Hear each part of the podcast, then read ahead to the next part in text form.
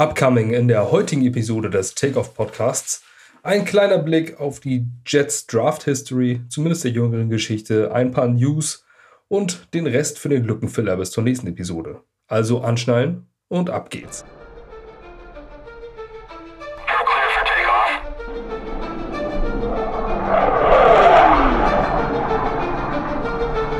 Moin Moin. Diesmal eine andere Stimme zur Begrüßung. Ähm, meine Stimme kennt ihr natürlich, ich bin Basti, aber Patrick lässt sich entschuldigen. Ähm, den hat es mit Fieber so ein bisschen äh, ja, dahingerafft, würde ich fast sagen, aber das wäre vielleicht ein bisschen zu fatalistisch. Ähm, er ist krank, ähm, lässt sich entschuldigen, bleibt somit in dieser Episode mal zu Hause, also zumindest digital. Und somit übernehme ich das einmal. Das wird jetzt heute dann äh, kein großes Feuerwerk. Ähm, natürlich steht der Draft an, am Donnerstag schon, also es ist nicht weit weg bis zur ersten Nacht. Und ähm, man könnte jetzt natürlich sagen, wir gucken uns jetzt an, wer ist denn überhaupt vorhanden, also welchen Spieler werden die Jets überhaupt nehmen. Dafür bin ich allerdings nicht unbedingt der allergrößte Experte. Ähm, deswegen machen wir das in der nächsten Folge vor dem Draft. Müssen gucken, ob wir noch einen Experten oder eine Expertin dazu bekommen, ähm, um da nochmal über die realistischen Kandidaten zu sprechen. Je näher zum Draft es geht, muss man ja auch sagen, ähm, bekommt man deutlich mehr Indizien. Klar, aktuelles Lying Season, falls ihr diesen Begriff noch nie gehört habt, Lying Season wird äh, die Woche, beziehungsweise die Wochen, meistens ist es so circa eine Woche vor dem äh, Draft genannt. Ja, dem Draft, ich sage immer noch dem Draft, ich weiß nicht, da streiten sich natürlich die Gelehrten, ob es die oder der Draft heißt. Für mich ist es der Draft, das hört sich irgendwie schlüssiger an.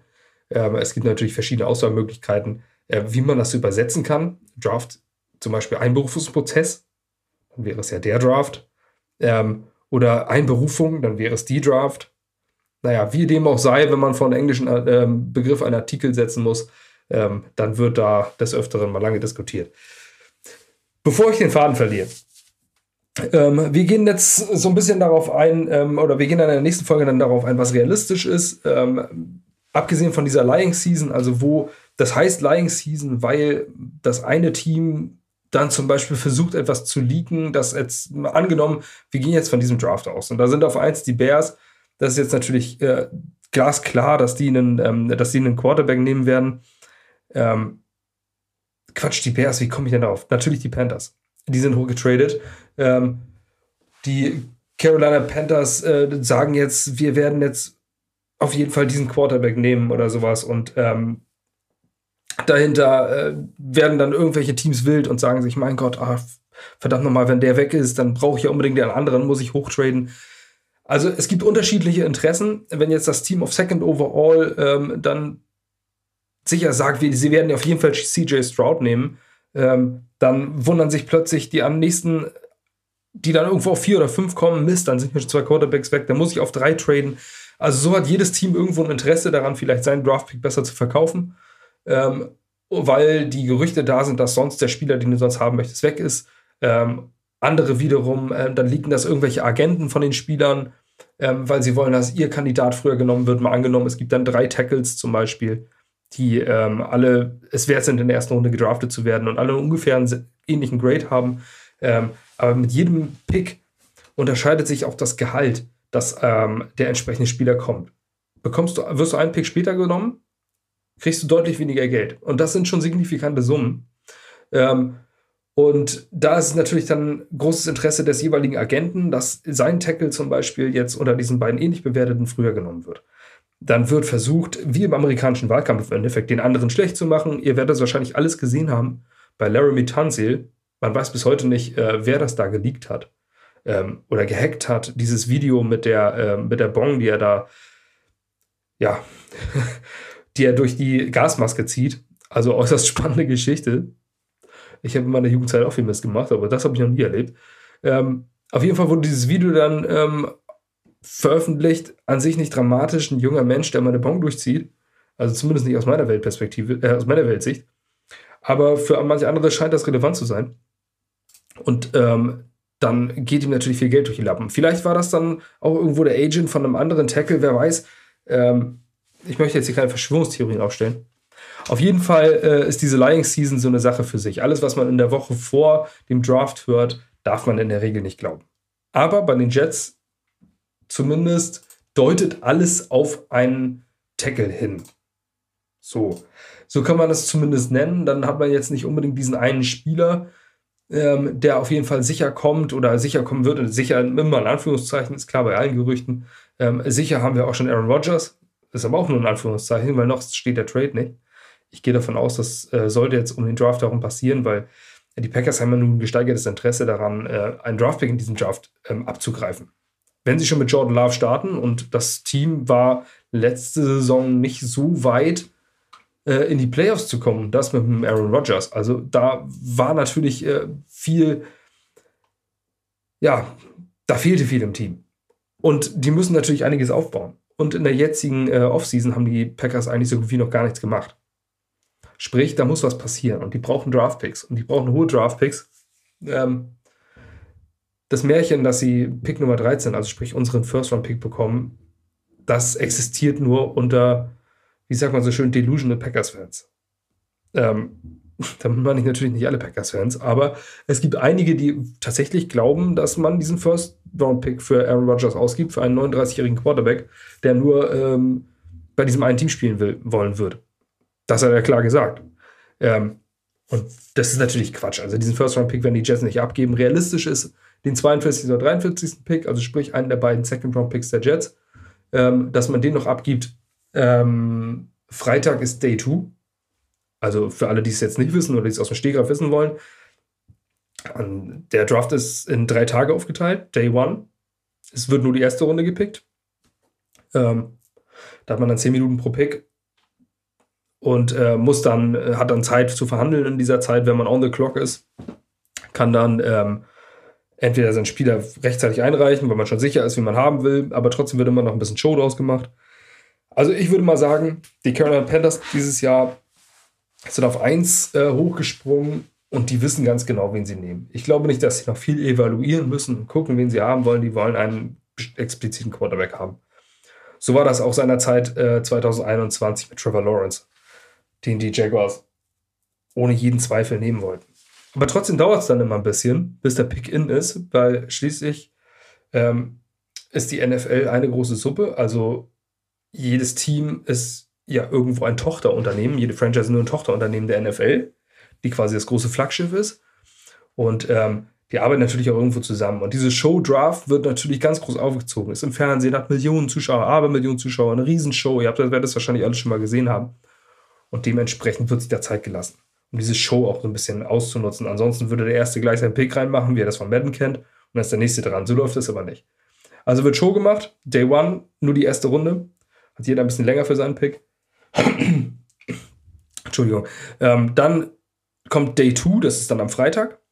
Ähm, dort sind dann Runde 2 und 3 dran. Klar, ist dann wieder die doppelte Anzahl, aber da wird dann auch die Zeit pro Pick, ich meine auf sieben Minuten, müsste ich sonst mal nachgucken, aber runterge äh, runtergenommen, dass man äh, weniger Zeit hat zu picken, sprich haben die Teams, während sie on the clock sind, auch weniger Zeit zu verhandeln. Ähm, Spannend ist aber immer dieser Blick in den War Room. So wird das genannt. Bei den Amerikanern ist das ja alles ein bisschen militärischer. Ich glaube, in Deutschland könntest du so einen Auswahlprozesstest nicht den Kriegsraum nennen. Ähm, dort wird es aber so genannt. Ähm, und wenn man dort guckt, dann sind da ganz viele Leute am Telefonieren. Da sitzen die Scouts, Chef-Scouts, der Trainer, äh, Staff. Außer in New England, da sitzt man mit seinem Hund in der Küche. Ähm, aber das steht auf einem anderen Blatt und pickt dann irgendeinen so äh, rassistischen Kicker. Ähm, Schöne Grüße an Justin Rohrwasser, der jetzt keine Ahnung, wo der jetzt gerade rumkrebst. Auf jeden Fall ist er nicht mehr im, im Football. Ähm, das ist aber eine andere Geschichte. Äh, soll jetzt auch kein New England-Bashing sein, sondern einfach äh, Justin Rohrwasser in der vierten Runde. Ein Kicker, das war einfach, naja, ein bisschen schräg. Zumal nach dem Pick, glaube ich, ich weiß gar nicht, ob es dieser Pick war oder was einer später war, ähm, wurde diese, dieser komische Fliesentisch, den Bill Belichick da drin hat, also der ist, was seine Kücheneinrichtungen angeht, definitiv ein total alter Mann, ähm, hat er nur sein Hund, ich glaube, der heißt sogar Nike oder sowas, äh, saß da vor zwei Laptops und hat in die Kamera geguckt. Also das war äußerst kuriose Draft-Geschichte. Ähm, ja, das ist dann auf jeden Fall Day 2. Und an Day 3, sprich am dritten Tag, werden dann Runde 4 bis 7 gepickt. Ähm, das geht dann im Schnelldurchlauf und wird teilweise nebenbei einfach nur noch eingeblendet, wo die Picks nicht mehr announced werden, ähm, sondern ähm, einfach so eingeblendet. Und dann redet das äh, Broadcasting-Team mal kurz drüber. Manchmal wird auch, gar nicht drauf eingegangen. Ein Pick geht nach dem nächsten und so weiter und so fort. Ähm, da wird dann zum Ende, fällt das schon enorm ab. Ähm, ja, also, es ist bald soweit. Der Draft steht bald an. Es wird mega, mega spannend. Also, gerade was die Jets dann noch picken. Zurzeit haben wir ja die Picks in Runde 1 und 2 in Runde 2. Danach sind wir dann an der D2 gar nicht mehr dran. Sprich, wenn ihr äh, Samstag früh irgendwas vorhabt, das ist für euch ein großer Vorteil. Äh, Stand jetzt, es sei denn, die Jets traden zurück. Ähm, was, mich, was ich mir aber eher nicht vorstellen kann, äh, schließlich ist Joe Douglas jemand, der in der Vergangenheit gezeigt hat, dass er gerne seine Guys auch picken möchte ähm, zur Not eher nach oben tradet als, äh, als nach hinten, um seine Leute zu kriegen. Bei Denzel Mims sah es mal anders aus. Äh, den hat er später genommen. Vermutlich hatte der damals in der Runde 2 Runde zwei noch niemanden, den er auf jeden Fall da haben wollte. Ähm, und deswegen ist er nochmal zurückgegangen. Glaube ich aber jetzt eher nicht, dass passiert, sondern ich glaube, dass wir einen Pick in Runde 1 und einen in Runde 2 haben, also dass wir einen davon noch für Aaron Rodgers abgeben und dann könnt ihr, wenn ihr Samstag früh was vorhabt, äh, nach, am Freitag auf den ersten Jets-Pick warten. Danach könnt ihr entspannt warten, denn ich glaube nicht, dass die Jets nochmal zurück in die Runden springen und wenn, dann wird es irgendwann die späte dritte Runde sein, ansonsten wird das zu teuer. Ähm, und dann passiert das erst sehr, sehr spät. Es sei denn, euch interessiert natürlich der Draft insgesamt, da könnt ihr natürlich zugucken, dann hat es euch nicht weiter zu interessieren.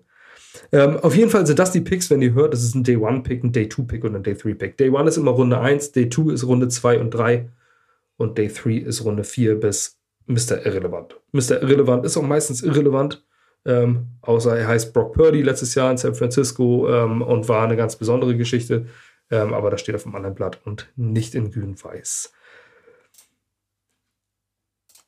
So viel zum, ja, zur Einleitung die ging jetzt ja auch recht lang. Ähm, Gehe ich weiter zu den News. Ähm, vorab die News: Der Hamburger Sportverein ist Stadtmeister 2023. Lieben Gruß an meinen Co-Host Patrick. Ähm, ich war gestern im Stadion. Ähm, ich habe mir das ganze Spektakel angeguckt. Ich hasse mich selbst dafür, weil ich einen viel zu hohen Ticketpreis ausgegeben habe. Ähm, falls das hier irgendwo ein Verantwortlicher vom HSV hört, verdammt doch mal macht eure Ticketpreise runter. Ähm, das ist wirklich extrem. Wie auch immer, ich habe einen Tag vorher über einen Zweitmarkt. Ähm, das ist so ein System, ich glaube, das gibt es auch bei vielen anderen Vereinen äh, mittlerweile. Über einen Zweitmarkt, also sprich, jemand kann nicht zum Spiel gehen und stellt sein Ticket offiziell wieder ein. Das wird dann über den Originalpreis verkauft. Ähm, dann wird der QR-Code ungültig gemacht und man kriegt einen neuen. Ähm, auf jeden Fall kann man sein bereits gekauftes Ticket verkaufen, ohne dass man über so einen Halsabschneider wie via Google und Konsorten geht, das wir verkaufen. So, das habe ich einen Tag vorher. Ich habe vor Wochen geguckt und mir gedacht, ach, vielleicht wenn du irgendwo mal einen Steher findest auf der Nord oder sowas, dann gehst du nochmal hin. Ich wollte aber mit meinem Sohn hin. Einem meiner beiden Söhne, äh, meine beiden Söhne sind zehn Jahre alt, Zwillinge, und äh, einer davon ist großer Fußballfan, der andere der, eher so beiläufig, aber auf jeden Fall habe ich dann wochenlang nicht zwei zusammenhängende Plätze gefunden und dann plötzlich doch zwei Stück, ein Ticket 99 Euro. Ja, ihr sch schluckt mit Sicherheit. Wenn ihr kein HSVer seid, werdet ihr das vielleicht nicht kennen. Der HSV hat Preise wie in der Champions League, spielt in der zweiten Liga. Ähm, liebe Grüße an die Ticketabteilung oder an die Marketingabteilung dort. Ähm, auf jeden Fall habe ich zwei 99-Euro-Tickets äh, direkt hinter den Trainerbänken auf so einem Klappseats mit Armlehnen und Polster bekommen. Das ist eigentlich überhaupt nicht meine Welt. Ich bin mir sehr der Typ Stehblock. Auf jeden Fall saß ich dort mit meinem Sohn und es war so unglaublich abgefahren. Ich weiß nicht, wenn ihr Fußballfans seid und dieses Spiel am Freitagabend gesehen habt, ähm, als HSVer auf jeden Fall, aber auch als neutraler Fan muss das unglaublich genial gewesen sein. Es ist 4 zu 3, ein offener Schlagabtausch. Ähm, Im Stadion war durchgehend was los.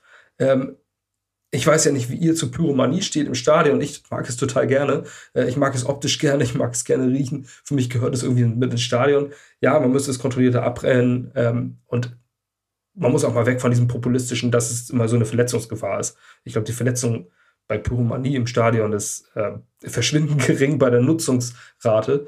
Äh, ich habe zu meinem Sohn und zu den Menschen neben mir gesagt, Mensch, bei den Preisen kannst du wenigstens ein Feuerwerk erwarten. und das habe ich auch so gemeint. Und es kam auch tatsächlich ein Feuerwerk von beiden Seiten. Äh, St. Pauli tatsächlich äh, mit einer wirklich, ja, wirklich schicken Choreo, mit vielen äh, Fackeln übers, äh, über den ganzen Block gleichzeitig gezündet. Sah echt gut aus, war, wirkte koordiniert. Ähm, der HSV mit einer riesen Choreografie, äh, die Nordtribüne, die Ultras dort äh, ein Riesending abgerissen. Wirklich gut. Durchgehend ähm, Bengals zu sehen bei jedem Lied. Die Stimmung ist explodiert. Also es war wirklich bombastische Stimmung das, was da los war, gehört definitiv nicht in die zweite Bundesliga. Von beiden Seiten. Das, was die Auswärtsfans dort mitbringen, klar, es ist in der eigenen Stadt nur sieben Kilometer entfernt, aber nichtsdestotrotz, St. Pauli bringt das auch woanders mit.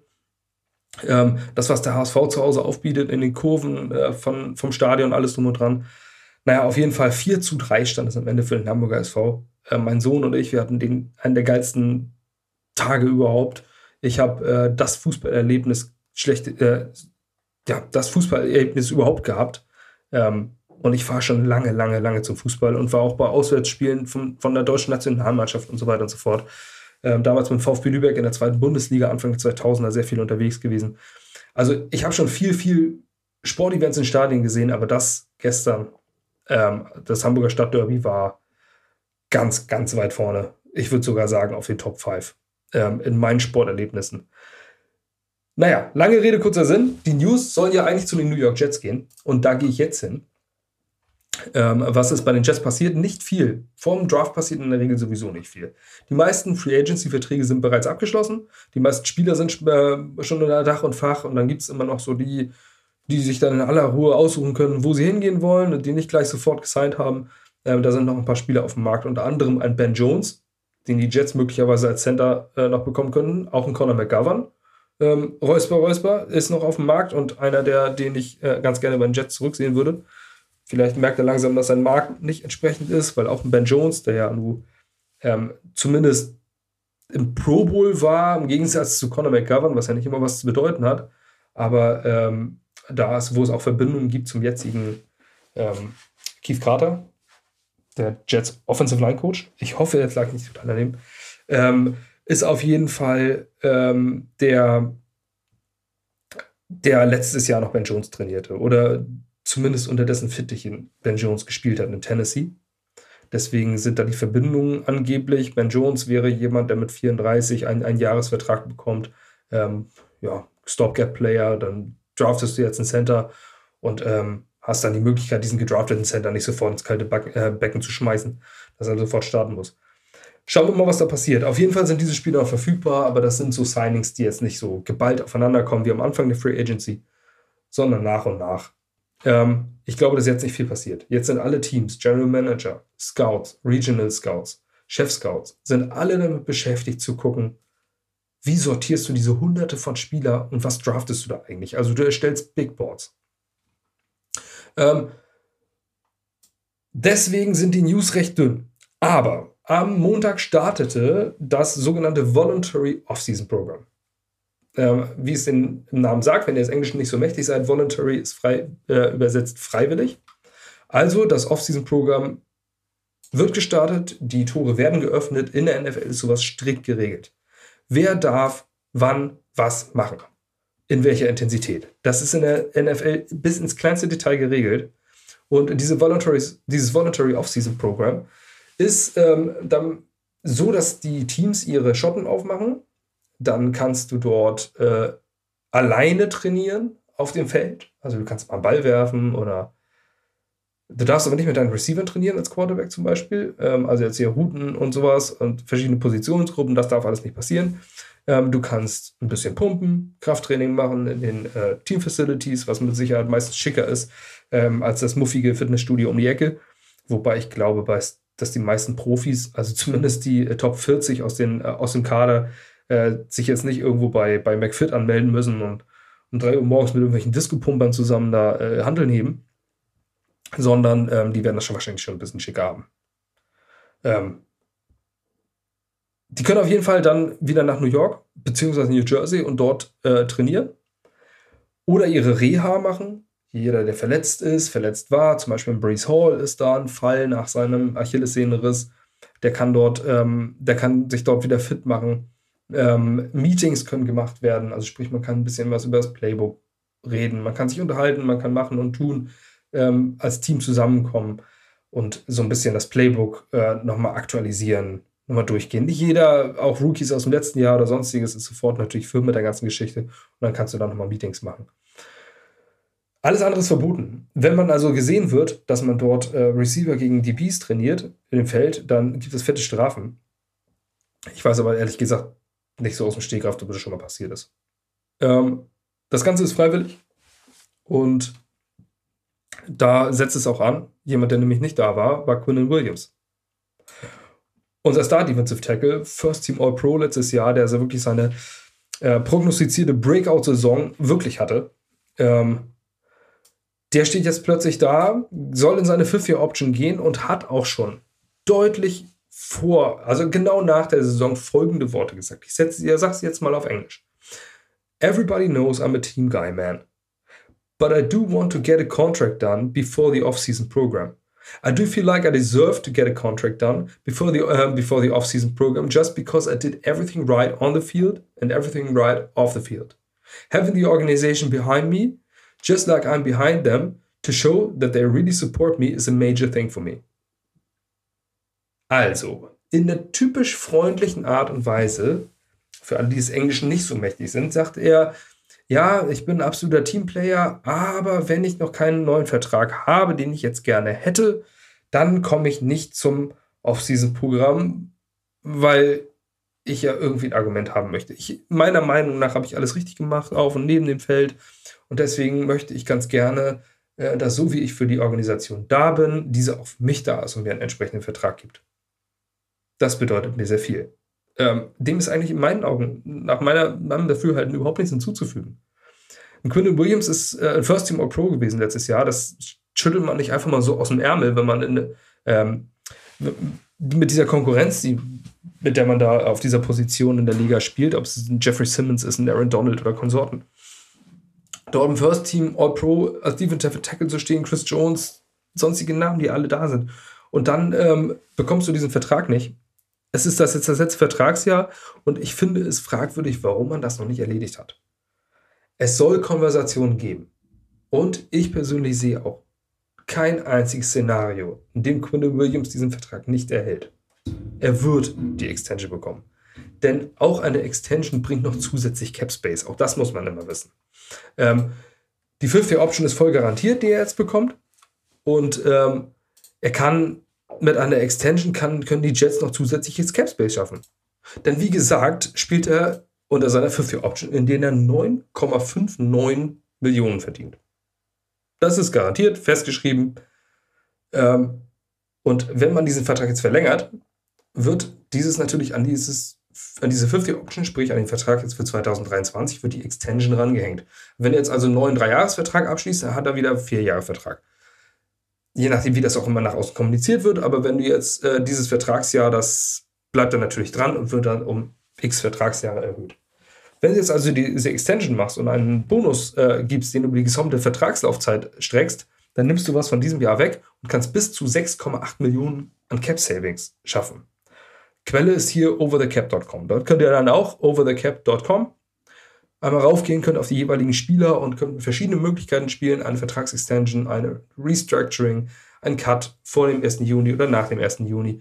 Ähm, und könnt ihr dann gucken, wie viel von diesem Capspace man freimachen kann. Bei Quinn Williams werden es halt 6,8 Millionen zusätzliches Capspace, wenn du den Vertrag entsprechend strukturierst. Das heißt bis zu. Das heißt nicht, dass auf jeden Fall bei einer Extension 6,8 Millionen freigemacht werden können. 9,5 auf jeden Fall sind garantiert und er wird wahrscheinlich einen Vertrag bekommen im Bereich von Jeffrey Simmons, der einen Vertrag für 23,5 Millionen im Jahr unterschrieben hat. Das ist viel Geld. Aber wenn es irgendjemand verdient hat, dann Quinn Williams. Denn Quinn Williams hat wirklich überhaupt keinen Fehler gemacht. In vier Jahren New York Jets hat Quinn Williams hat er sich stetig gesteigert, war immer der Good Guy, nicht ein einzigen Skandal, niemals ein Mittelfinger zu irgendeinem Fan, nie ein Autounfall. Ja, das Einzige, was er gemacht hat, war eine Knarre im Gepäck. das hört sich jetzt vielleicht ein bisschen komisch an, ähm, wenn, man, wenn man das so ein bisschen relativiert, weil wer, wer, wer hat schon eine Knarre im Gepäck und fliegt dann mit dem Flugzeug. Aber Quinn Williams kommt aus Alabama. Und in Alabama, ähm, also beim College war, da werden, da werden Waffen so behandelt wie bei uns äh, Überraschungseier. Die hast du einfach da. Also du, du, die Leute haben einfach Knarren. Das ist eine komplett andere Bewertung. Sollten wir also nicht mit unseren Maßstaben sehen. Wie dem auch sei, Quinn Williams ist ein Good Guy. Quinn Williams hat alles für die Jets getan. Er verdient seine Extension und er sollte sie so früh wie möglich bekommen. Ansonsten wird das ein PR-Desaster für die Jets. Ähm, wenn du schon mal einen hast, ähm, der so von so einer Qualität für dich spielt, dann musst du ihn auch langfristig binden. Wird aber passieren. Die zweite und vielleicht auch nur kleinere News ist, ähm, ein kleiner Num Nummern, eine kleine Nummernänderung gibt es. Ähm, wie wir alle wissen, sind 13 und die 12 bei den Jets retired. Die 13 für äh, Receiver-Legende Don Maynard und die 12 für unseren legendären Quarterback Joe Namath. Ähm, und beides sind Nummern, wo die Jets Spieler akquiriert haben. Die 12, Aaron Rodgers hat es bisher getragen. Aaron Rodgers ist natürlich noch kein Jet, aber er wird er sein. Und die 13 hatte Alan Lazard.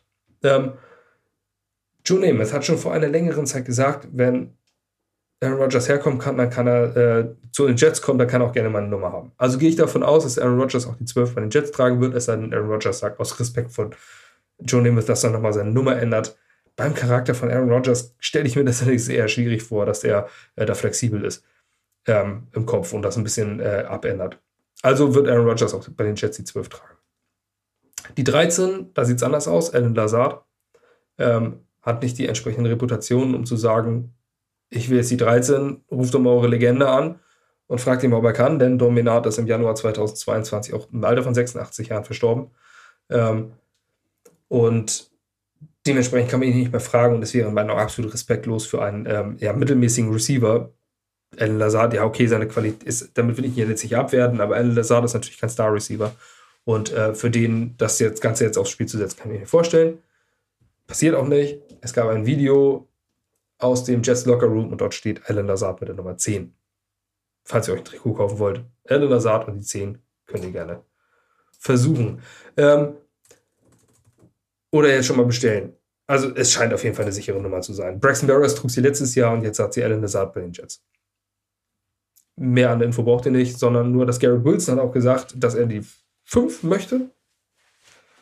Und er twitterte zumindest am 17. April, I'm in 17 this season, 5 this season following. Wanted to let you all know.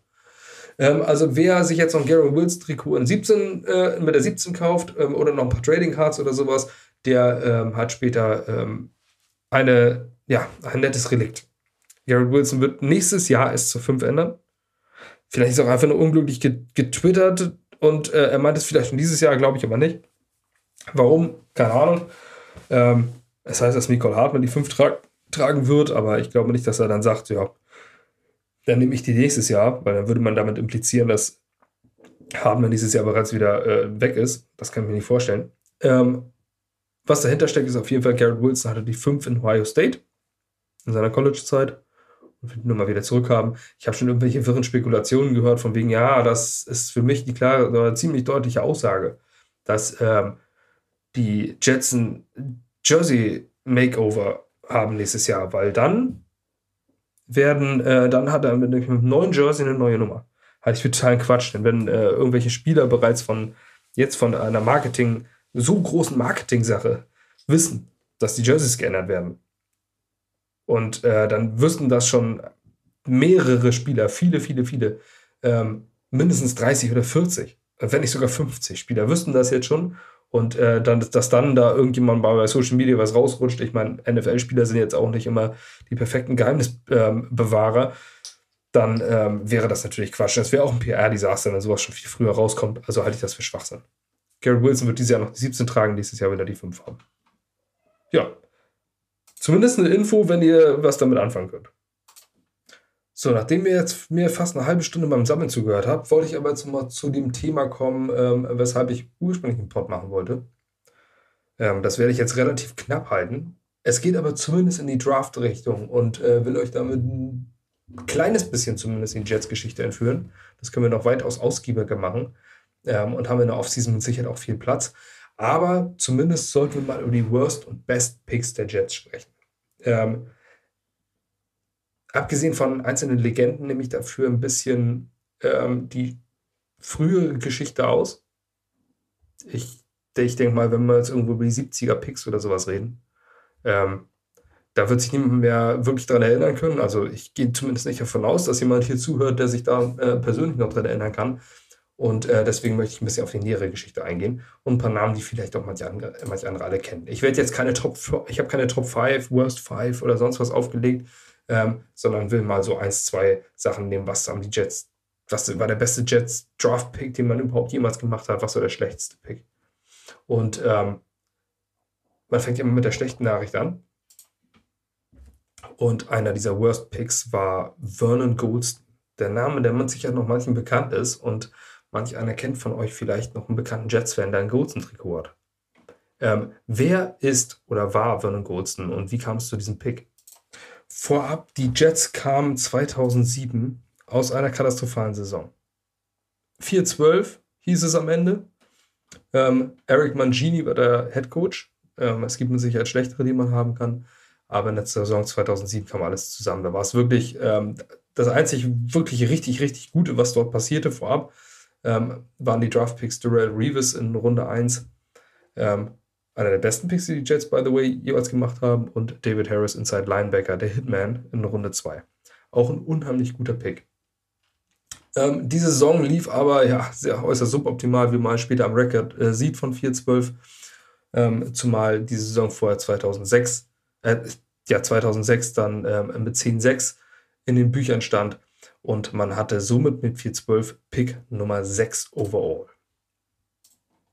Mangini blieb Head Coach der Jets und äh, man entschied sich dann in, auf Pick Nummer 6, den man durch die schwache Saison vorher hatte, für einen gewissen Vernon Goldston.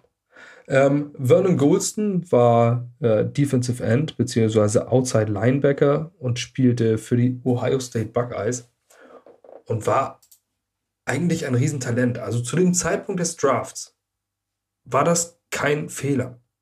Das muss man mal festhalten. Allerdings ähm, lief danach wirklich alles komplett schief. Er gilt als einer der größten Draft-Busts was Edge Rusher angeht, in der NFL-Geschichte.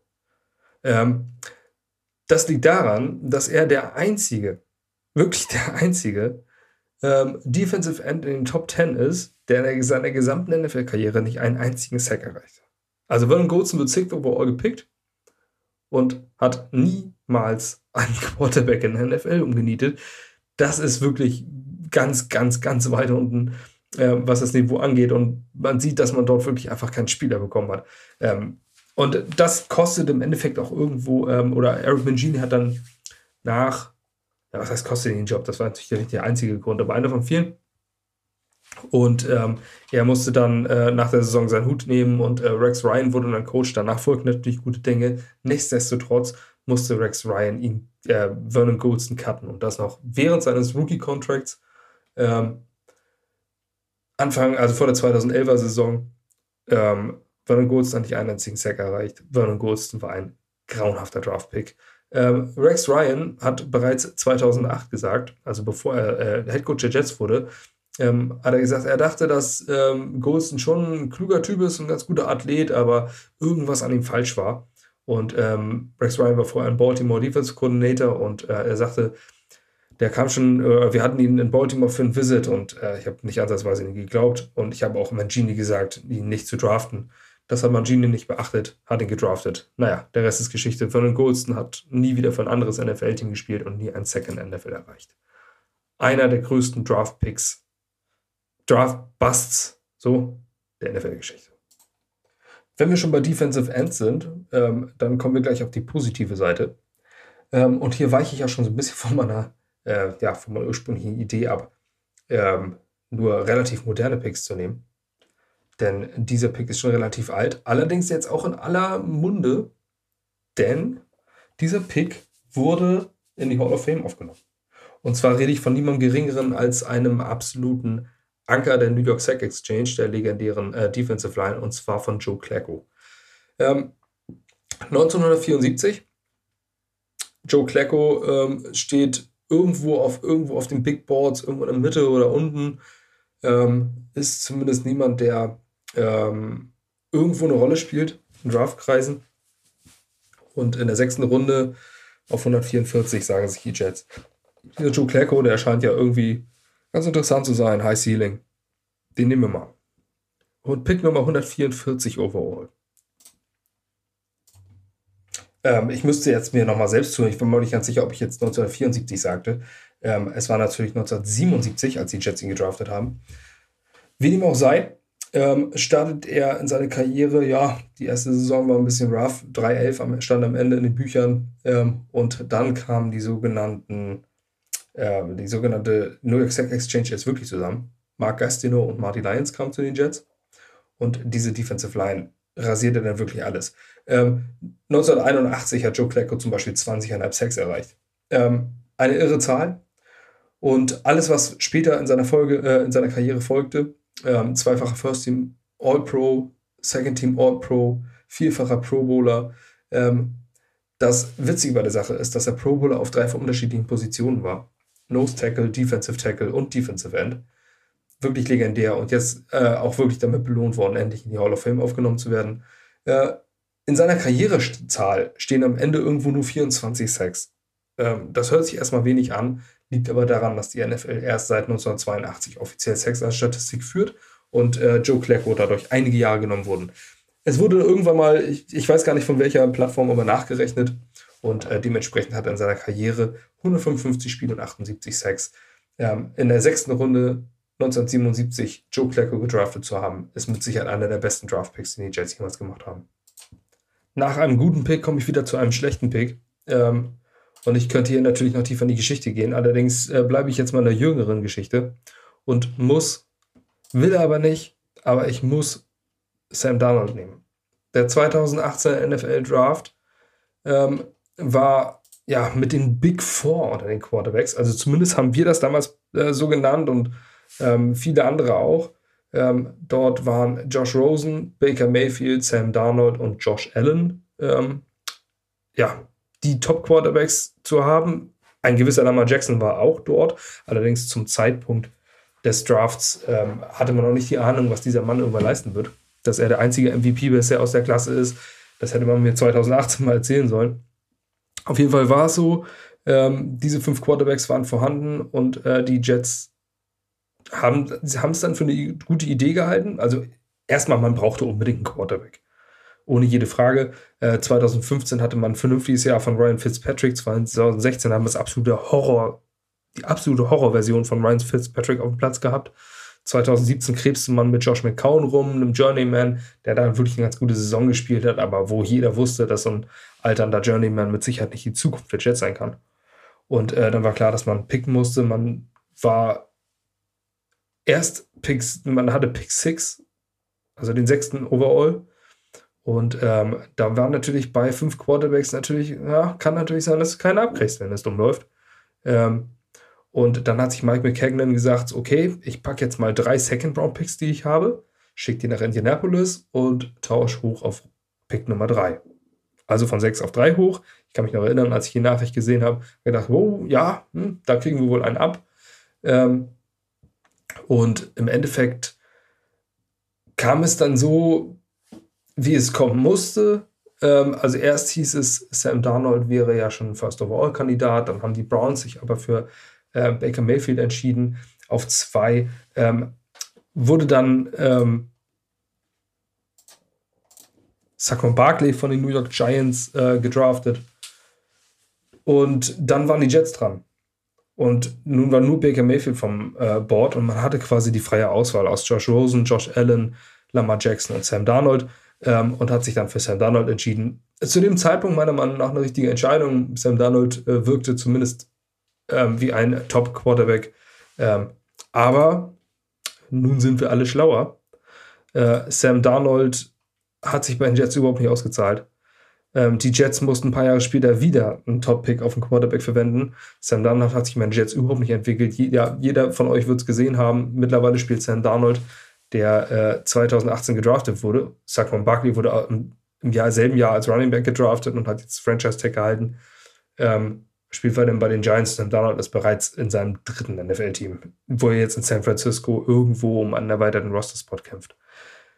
Hat sich nicht ausgezahlt. Ein katastrophaler Pick für die Jets. Sam Darnold ein guter Typ, aber ihn auf drei, auf Third Overall zu picken, dafür zwei Second, äh, drei Second-Round-Picks zusätzlich ausgegeben zu haben, muss man leider zu einem der größten Busts in der Geschichte der Jets zählen.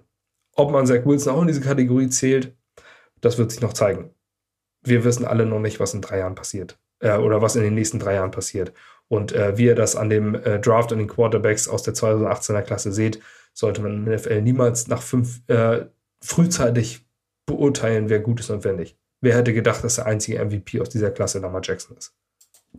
Kommen wir wieder zu einem sehr, sehr guten Pick der Jets. Ähm, und das war 1965. 1965, müsst ihr wissen, war die NFL noch in zwei Ligen äh, aufgeteilt, die NFL und die AFL. Ähm, die NFL galt als die Top-Liga und die AFL war, ja, also das, was heute AFC und NFC sind, war damals in zwei Ligen aufgeteilt. Ähm, und den Super Bowl in der Form gab es noch nicht.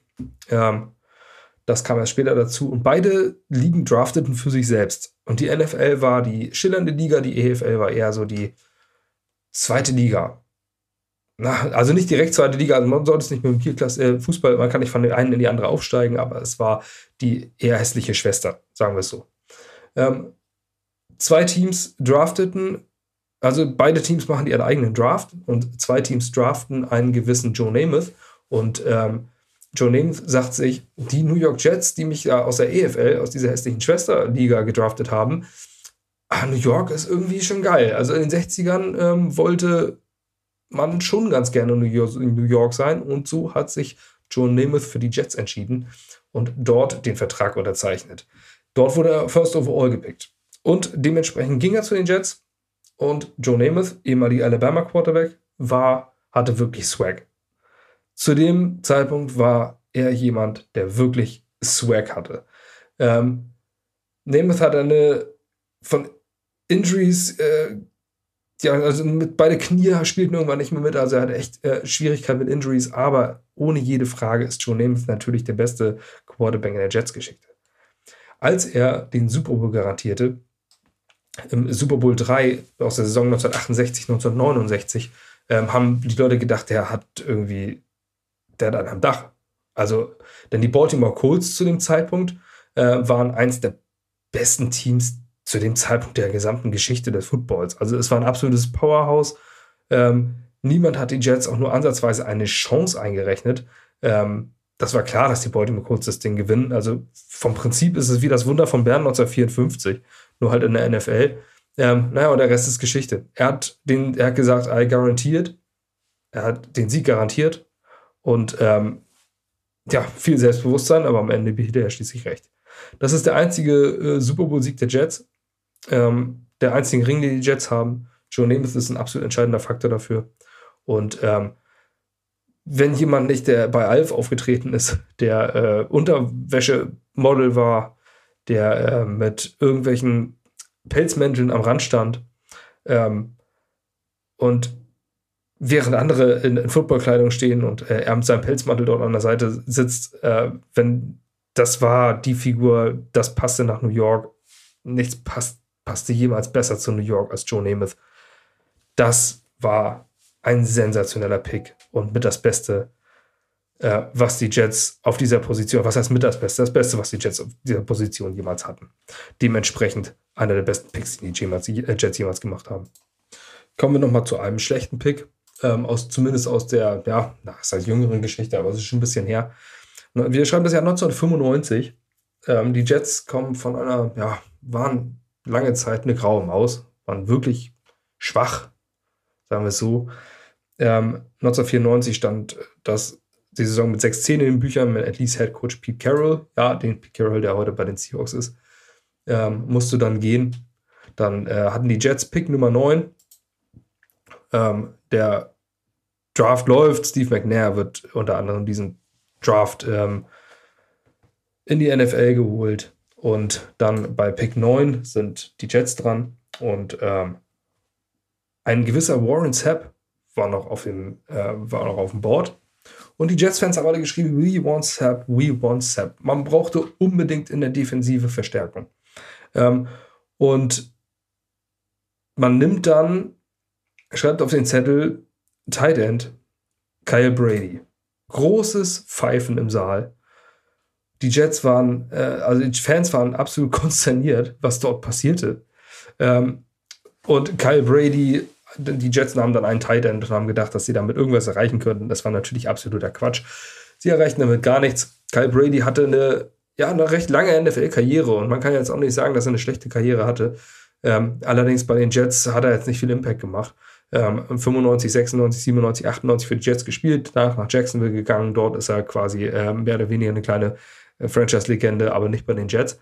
Ähm, bei den Jets erreichte er nicht, ja, nicht das, was du von einem Ninth Overall Pick erwartest.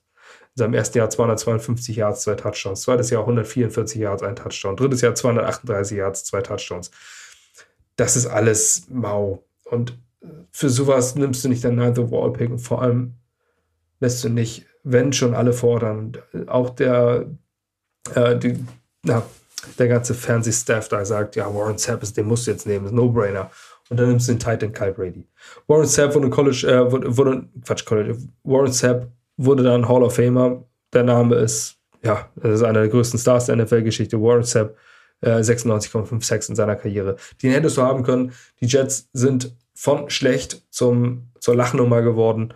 Äh, 1995, 96, die Richie Tide-Ära, ähm, die schlechteste Ära in der Geschichte. Jetzt vielleicht noch ein Gruß von Adam Gaze, der sich da vielleicht noch einreiht in die Jets-Geschichte als schlechtester Trainer. Auf jeden Fall nach zwei Jahren und einem 4-28-Rekord musste Rich Kotite gehen. Und Brady zu picken, also Kyle Brady, war ein riesiger, riesiger Fehler. Und last but not least, oh mein Gott, last but not least noch ein absoluter Home Run Pick, den die Jets gemacht haben.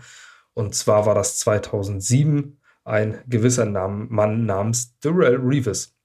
Ähm, sagt euch allen was, jeder wird ähm, Darrell Reeves gesehen haben, spielen sehen haben, ähm, wissen, wer er ist. Er ist jetzt äh, auch in der Pro Football Hall of Fame.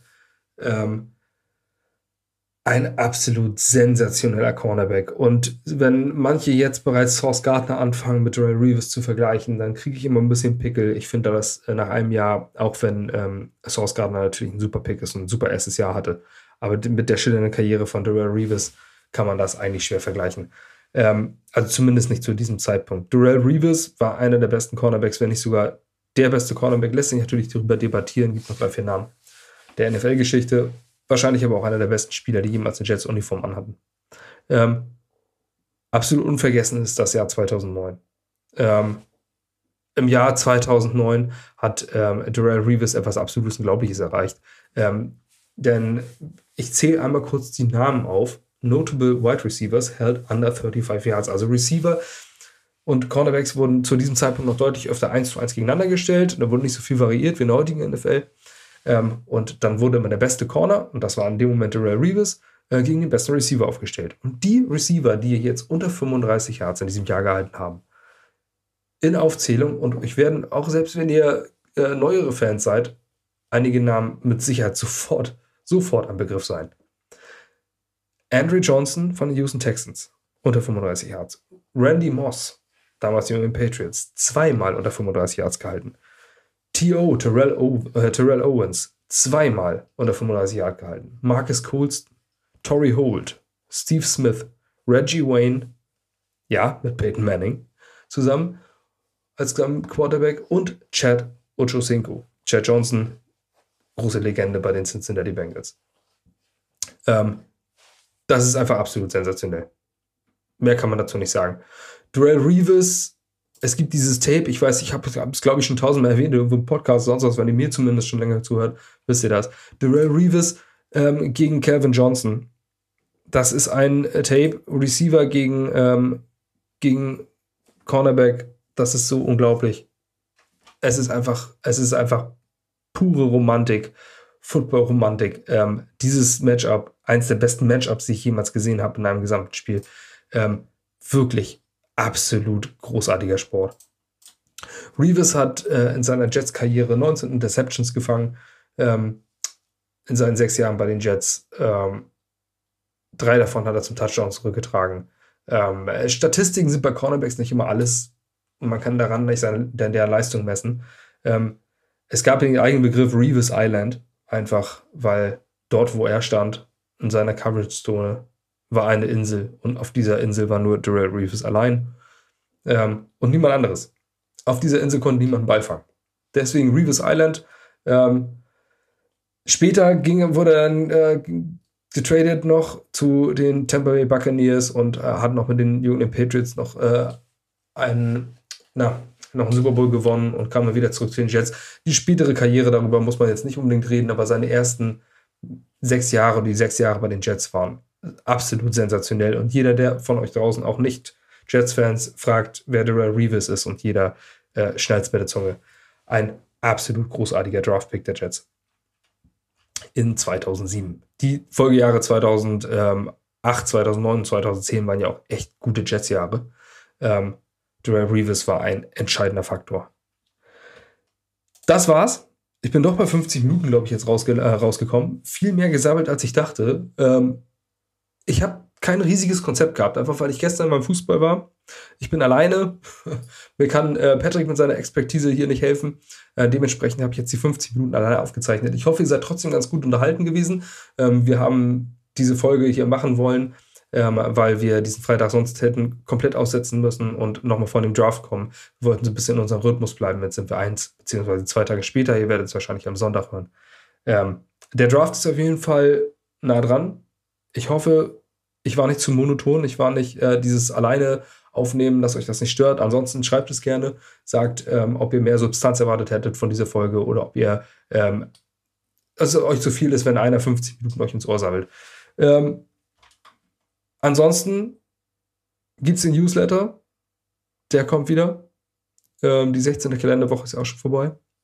Der Draft steht an und bei der nächsten Folge ist Patrick wieder da. Vielleicht auch ein Gast. Wir wissen noch nicht genau, was kommt, ähm, aber die letzten Worte braucht mir Patrick jetzt nicht mehr übergeben. Schließlich habe ich die ganze Zeit alleine gesammelt und das sind jetzt auch meine letzten Worte. Take off.